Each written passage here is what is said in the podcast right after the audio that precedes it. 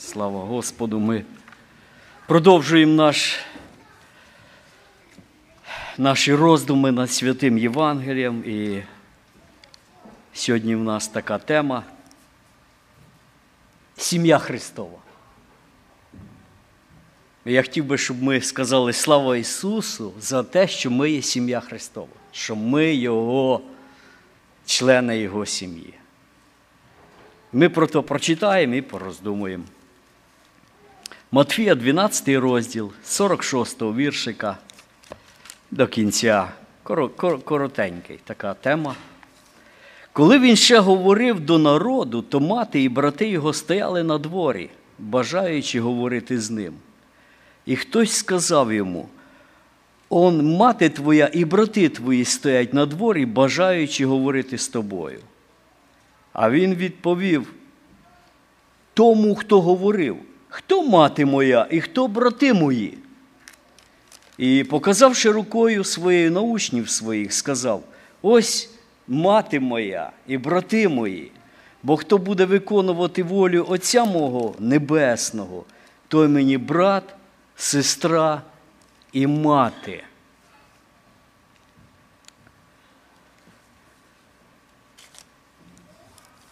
Коли він ще говорив до народу, от перший такий пункт ми ставимо.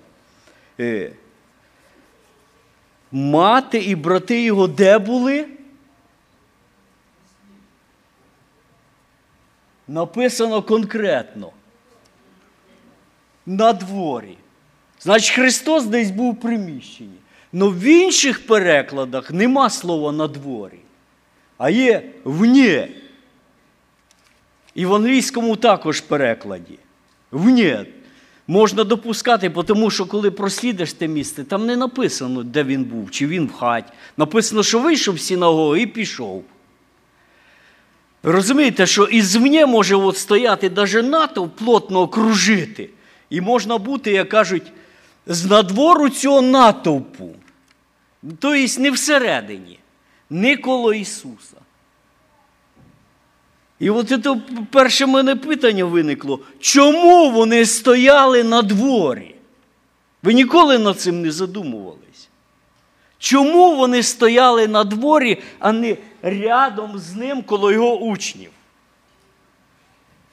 Це були вже теж ну, не малі хлопчики. Це була його сім'я. І хто пам'ятає, скільки було братів Христа? Чотири, правильно. А за за сестер не написано. Просто сказано, що сестри. От. Все, да, більше як одна. Правильно. Да. А за братів написано Матфія 13 розділ, 55 віршик. Давайте ми зразу глянемо, так ясність внесемо.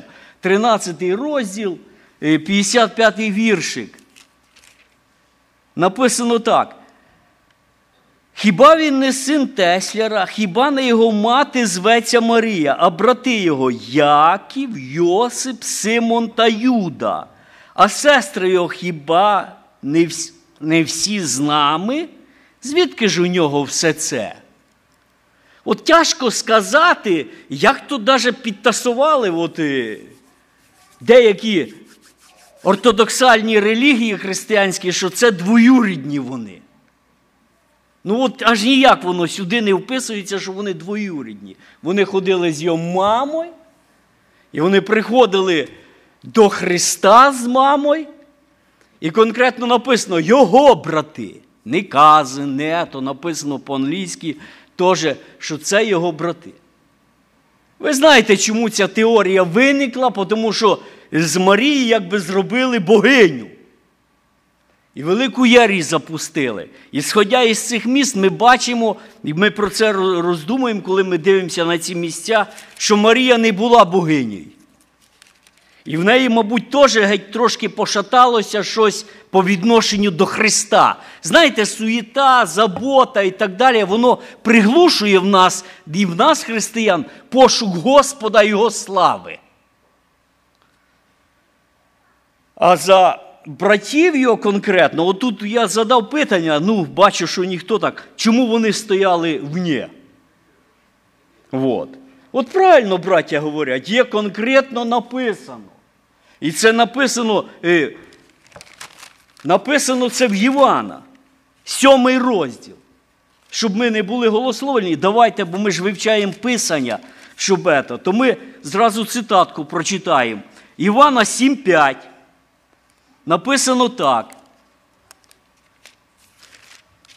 Євангеліє від Івана. Бо і брати його не вірували в нього.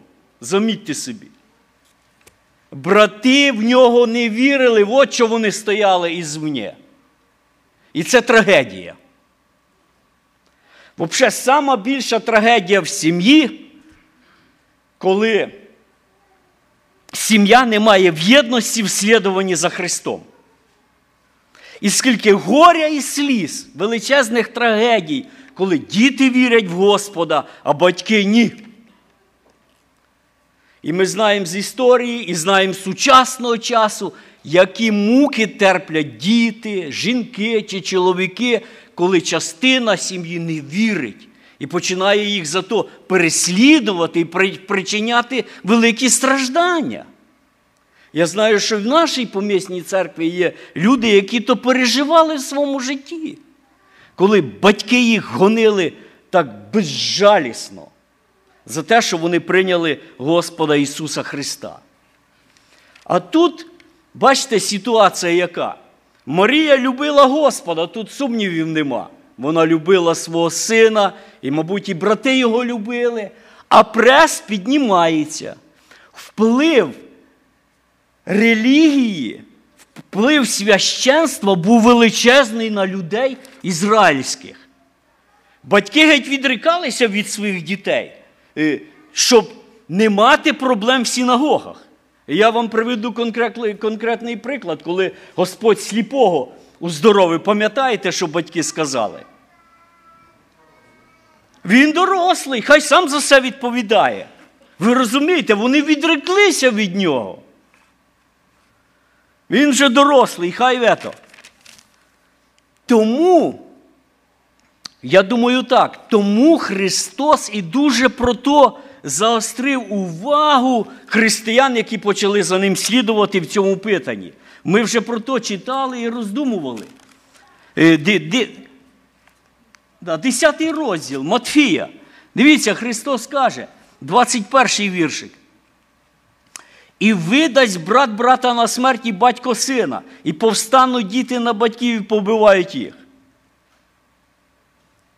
Оце, коли брат говорив про Назареїв, воно декілька років тому йшла війна між е, там на на Ближньому Востоці.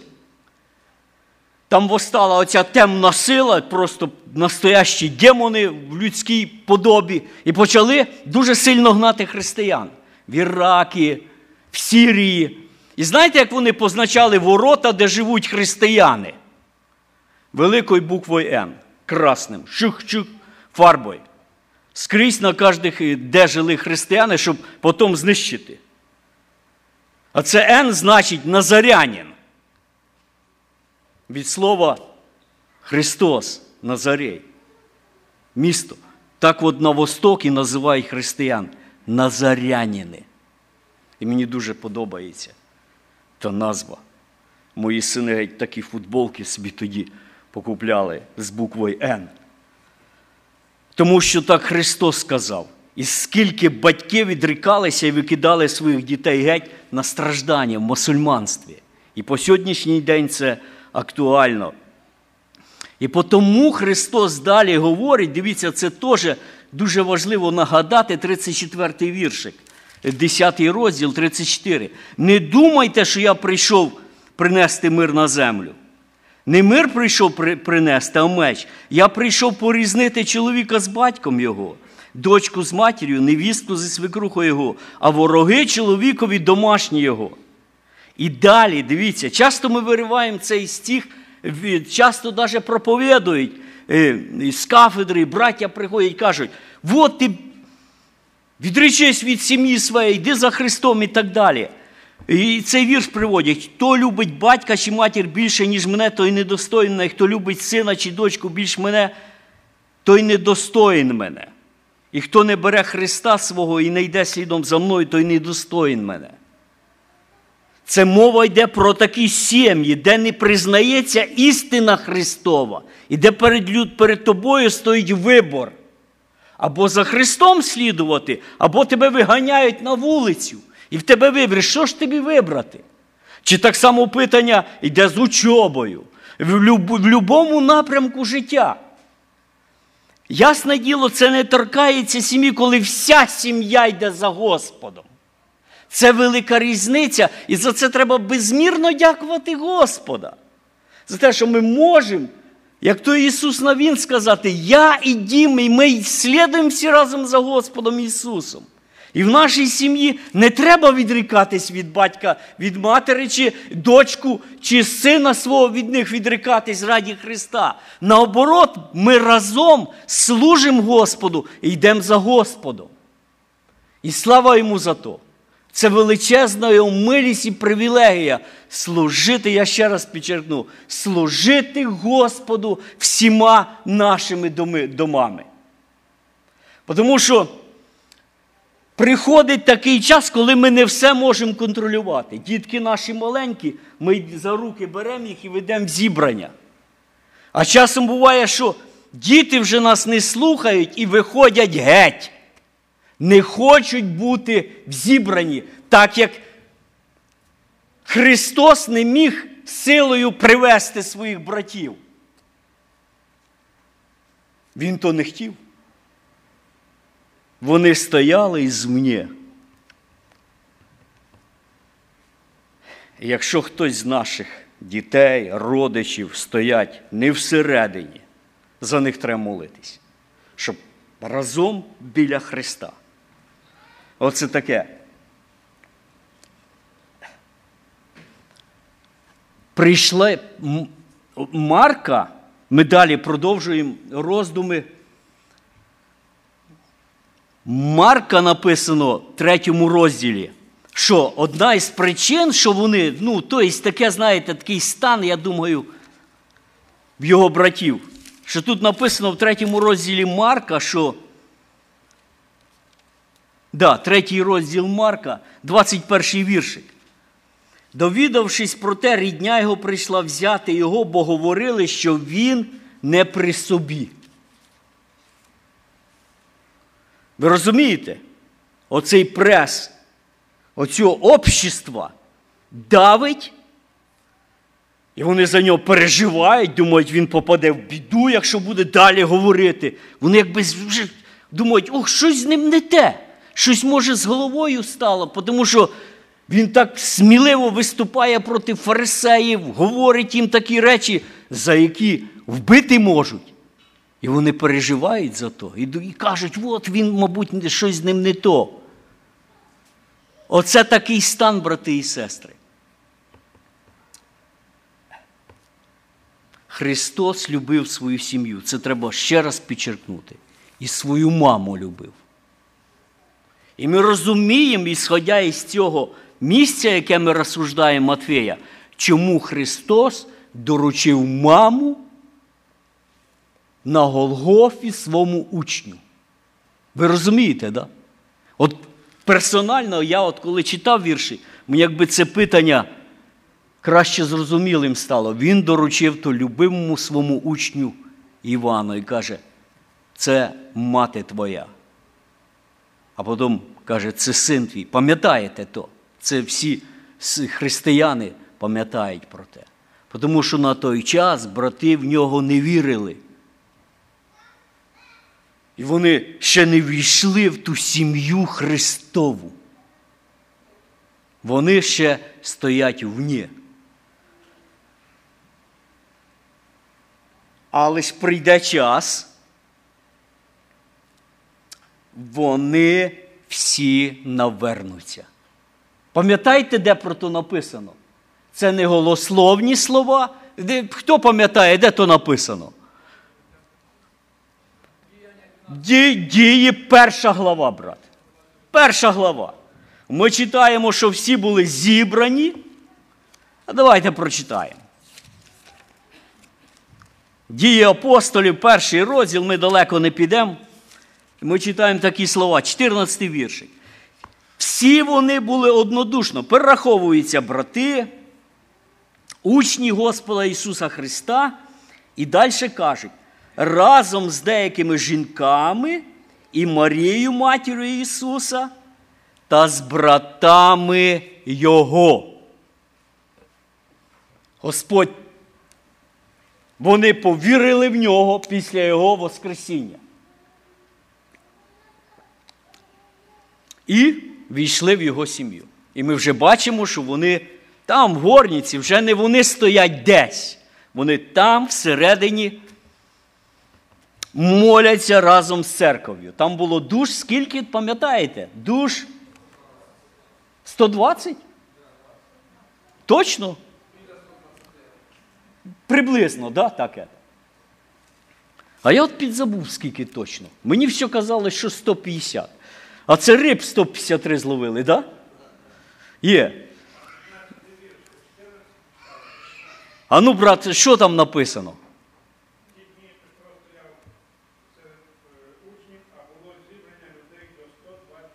Дякую. От точно треба прочитати, щоб це. Є. Мене просто перепуталась кількість риб і кількість учнів. Бо таке є вчення, якби старих братів. Бо слові вони кажуть, ідеальна церква це 150 приблизно так, 120-150. Бо так от були зібрані і стільки риби зловив, розумієте? Десь я читав таке толкування. Є. Далі, тепер ми йдемо далі, і Христос починає вести мову. Христа перебивають. Бачите, вони не просто ще прийшли і не просто стояти, вони ще й перебивають і добиваються аудієнції. Передайте Христу. І тут, ви розумієте, Христос говорить до народу, його перебивають. Євреї, видно, це було просто перебити спікера там в синагогах, через що й написано, жінки ваші хай мовчать, бо вони перебивали. От.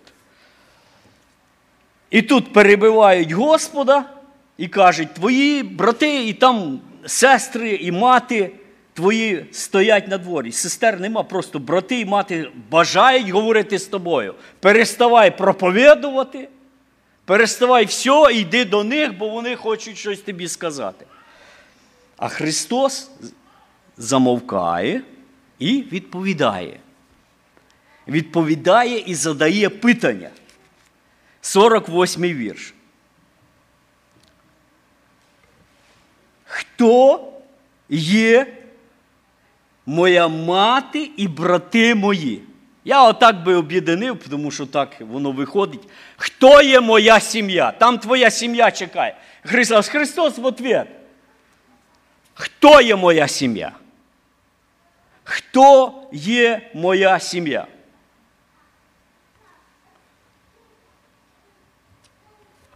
І ми сьогодні далі ми роздумуємо над тим. І він далі каже показавши рукою своєю на учнів своїх, сказав: ось моя мати, ось мати моя і брати мої. І показує на учнів. Пам'ятайте його молитву. Заключну молитву первосвященническу Господа Ісуса Христа. Ми її пам'ятаємо, тому що ми її постійно читаємо, черпаємо звідти сили, чи черпаємо уміння молитись до Господа і часто проповідується на. І Христос там молився. Він каже, за учнів, а також за тих, там далі Він говорить, хто в них повірить. Це дуже важливо підчеркувати кожен раз. Оце каже моя сім'я. І ця сім'я, вона, і знаєте, йде поколінням за поколінням. Всі, хто прийняв Господа Ісуса Христа вірою, йде за ним, являється його учнем, він каже, це мої брати і сестри, це моя сім'я. Він більше бере. Він говорить тут же ж е, ми всі це розуміємо, він говорить не просто фізична сім'я, ограничена сім'я. Він говорить, оце моя сім'я. Учнів моїх, які повірили, які народилися від Духа Святого і все своє життя посвятили мені. Ідуть. І дивіться, хто, дивіться, от в сім'ю. Перше, хто входить в його сім'ю? І він каже, 50-й віршик. Тому що тут питання, хто мої брати і сестри? Він тут. Далі він каже, хто буде виконувати? Оце слово хто? Що воно значить, брати і сестри? По-англійськи whosoever. Де ви його зустрічаєте? Пам'ятаєте Іоанна 3,16? Там є це слово хто?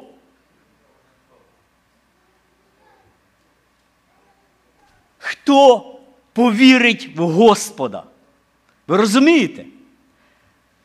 Христос дає запрошення і каже, хто повірить? Хто повірив слышаному від нас? Кому відкрилась мишця Господня? На кого це розпространяється, брати і сестри? Це як якийсь, якась когорта маленька ізраїльського народу, яку він сказав, отут тут звернувся і каже: оце ці вибрані? Хто? Як ви думаєте, брати і сестри? Амінь. Оце слово. Хто? І ми знаходимо його, і ми читаємо е, в Євангелії про те, що Христос, виконуючи волю Отця Свого Небесного, заклик іде по всій землі. Хто повірить, хто прийме, той буде мати участь в сім'ї Христові. А сім'я Христова це не день, не два, це вічність з ним. Там вічно з ним царствувати будем написано. Ми читаємо Івана 6,29. Мат... Іоанна 6,29. Коли ми тут е, далі, е, коли ми тут читаємо Матфія, далі ми перше йде. Хто? Розуміємо, заклик до всіх людей. Далі каже, буде виконувати волю Отця мого Небесного. От питання таке знову виникає. Чому Христос завжди говорить волю Отця мого Небесного, а не мою волю? От підскажіть мені. Подумайте, чому Христос говорить волю Отця мого Небесного? Браття, давай, давайте, участвуйте, участвуйте.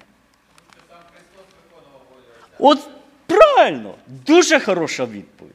Тому що Христос не раз говорить, я прийшов на землю, щоб виконати волю Отця мого Небесного. І Він. Правильно, це теж в Євангелії Івана написано. А що говорить Отець? По відношенню Господа Ісуса Христа. Дивіться, як воно цікаво повертається.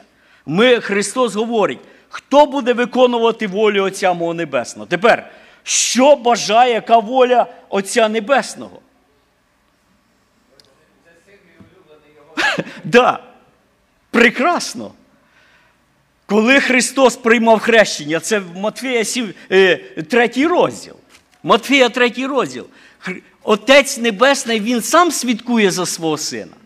Бачите, як воно? Просто ще раз повторюсь, Христос каже, хто виконує волю Отця, а воля, яка Отця Небесного, це є син мій улюблений, в якому моє благовоління. Потім він каже, на горі преображення. Це 17 глава Матфея.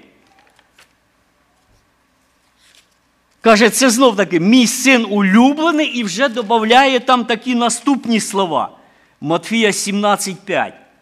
Це є син мій улюблений, котрого я повподобав. І останні заключні слова Його слухайте.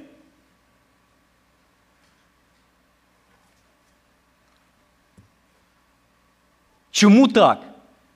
І ми розуміємо, тому що вход в сім'ю дітей Божих, вход в тих, хто буде разом з Святою Трійцею, бути, получить все те прекрасне насліддя, яке Бог приготовив всім тим, хто слідує за ним.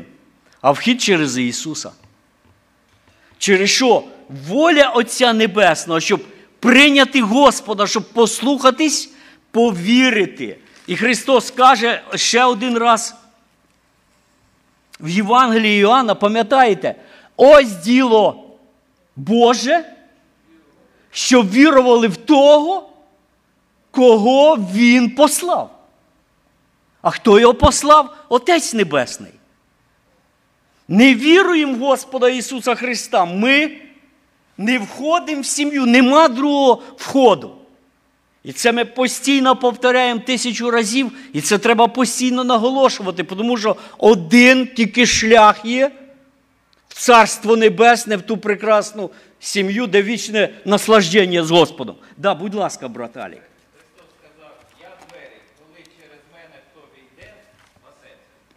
Амінь. Да. Да. 6. Матвія 6, 29. Я просто прочитаю, щоб ви знали. І я об'явив, а не прочитав. Ісус відповів їм, кажучи, 6,29. Це ось діло Боже, щоб ви вірували в того, кого Він післав. Да, да, Івана 6,29. Да. Ісус відповів їм, кажучи, ось діло Боже, щоб ви вірували.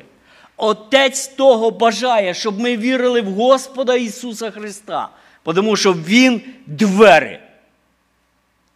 Входимо, пажить там, злачна пажить, ота чиста вода, оте життя з подостатком. До Ісуса і Він приймає. І Він каже: ось моя сім'я і мої брати.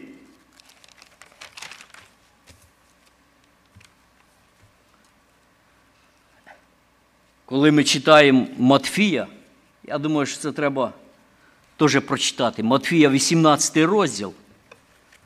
Матфія 18 розділ. Написано такі слова, 11 віршик. Бо син людський прийшов, щоб знайти і спасти загибле. Як вам здається, коли б у кого було сто овець і одна з них заблудилась, то чи не залишить він 99 в горах і не піде шукати ту, що заблудилась? І коли вдасться знайти її, то істинно кажу вам, він радіє нею більше, ніж 99, які не заблудились. Так само не хоче Отець ваш Небесний, щоб загинув один з малих цих. Отець Небесний бажає.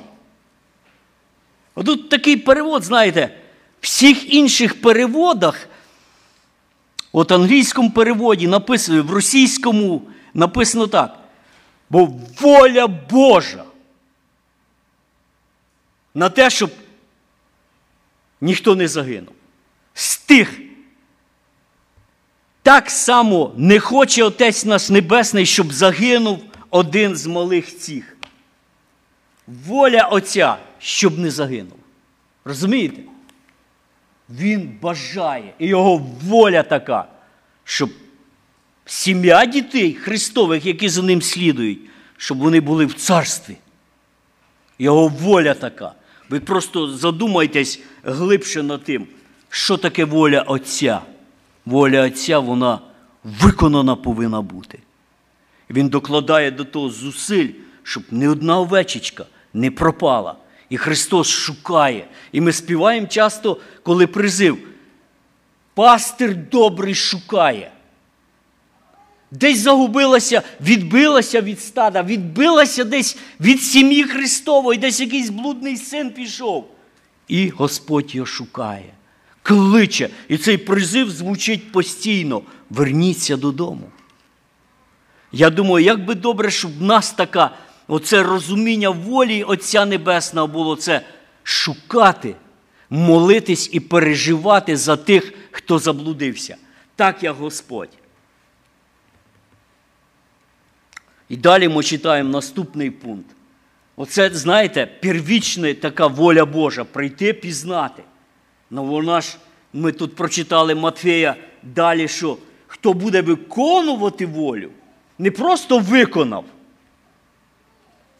От є воля Божа, що прийняли водне хрещення. Це якби разово, да? От виконання волі Божої, чи от дар покаяння. От фарисеї написано, що вони відкинули волю Божу і не покаялись, і не прийняли хрещення. Це разові. А далі виконання волі Божої, брати і сестри. Я собі подумав, знаєте, такий вираз просто гарний собі подумав. Вірність в виконанні Божої волі. Процес, який розтягується в членів його сім'ї на все життя. Ви, ви зрозуміли, так? Да?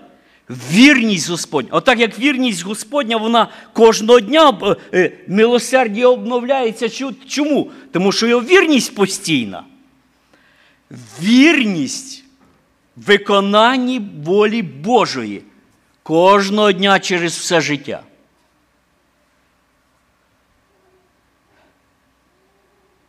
Акт перший пройшов. І ми прочитали: Господь нас знайшов, привів його сім'ю. А далі ми прикладаємо до того наше, наше бажання. І вже ми починаємо читати далі. Знаєте, пізнання волі Божої. Пам'ятаєте Римлянам 12 розділ? Пізнавайте, що таке воля Божа. Ем, Івана 7 розділ, 17 віршик. Інтересний віршик, треба його глянути. Івана 7,17. Ми читаємо тут такі слова. Дивіться. Дуже хороший віршик. Ісус відповів їм, кажучи, Івана 7,17. Я 16 беру. Моє вчення не моє, а того, хто послав мене. Хто хоче чинити волю Його, той довідається про це вчення, чи воно від Бога, чи я сам від себе говорю. Глибокий вірш. Хто хоче чинити волю Його, той довідається про це вчення. Правда, зрозуміло? Він буде вивчати це вчення. Він буде поглиблювати знання Його волі. І в цьому вірність. Вірність в чині Його волі. Як ми можемо виконувати волю, якщо ми її не знаємо? Багато хто сьогодні, наскільки це популярне вчення, що ти прийняв Христа, ти руку підняв десь там біля радіо, чи все, ти спасений, релекс і живи далі. Якщо нема бажання в людини виконувати волю Божу, вона не прийняла Христа. Отак, як брат говорив про Назареїв. Це обід. Просто там Назареїв можна було скинути, так же, брат? От надоїло там, ну скільки років можна вже бути Назареєм? Скинув і далі живе своїм життям. А от в нас назарейство за Господом це так. Вухо до колодки дверної. Пам'ятаєте, да, шилом раз насквозь. Ну це духовно, ви пойміть правильно. Ні в коїм случаї не треба проколювати. Тут тільки скажи. Я зовсім не то маю в виду. Це образ Писання, браття і сестри. Що? Ви пам'ятаєте про то, чи треба нагадати? Тобто раб, да, пам'ятаєте, раб, я і все. А далі вдома, хто не знає, спитайте в того, кого знає. Я твій раб назавжди. Да. Коротко і понятно. Я твій раб назавжди. І вухо проколюють ознака рабства. Я думаю, ті люди, кому вони ті вуха проколюють, Кому вони себе посвящають, я не знаю. Вот. То сьогодні мужчини деякі якраз таки одне й проколи не носять, тільки ще кільце вставляють. От цигани то люблять. Я то не знаю, то не яка, то не наш уділ. Але в Біблії таке є, що нагадав. Ми назавжди. Ми учні Його. І ми розширюємо наші знання волі Божої. Вона велика, вона досконала, вона прекрасна і вона добра. Воля Отця, і Отець любить нас. І ми прочитали, що Він хоче, щоб ніхто не загинув. Його воля на те. І Він прикладає зусиль, щоб нас ввести. А з нашого серця йде відклик, відклик, тому що ми полюбили Його волю досконалу. І ми бажаємо її виконувати. І ми читаємо про то, ми взнаємо про ту чудову волю. І пункт за пунктом, крок за кроком ми виростаємо в виконанні Його волі. І Господь нас благословить, щоб ми, якщо хтось не довідався, комусь непонятно, бо я знаю, що молоді люди тільки починають шукати волю Божу, коли женитись треба. Я думаю, що вони вже запізнились.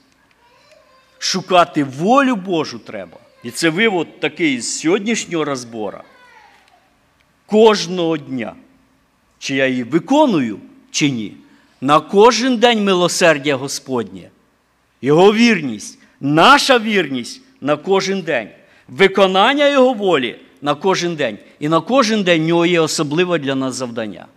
Хай Він благословить нас, Його волю виконувати, жити свято, слухатись Господа Ісуса Христа. І зараз в нас є час для молитви. Давайте ми тепер помолимось Господу.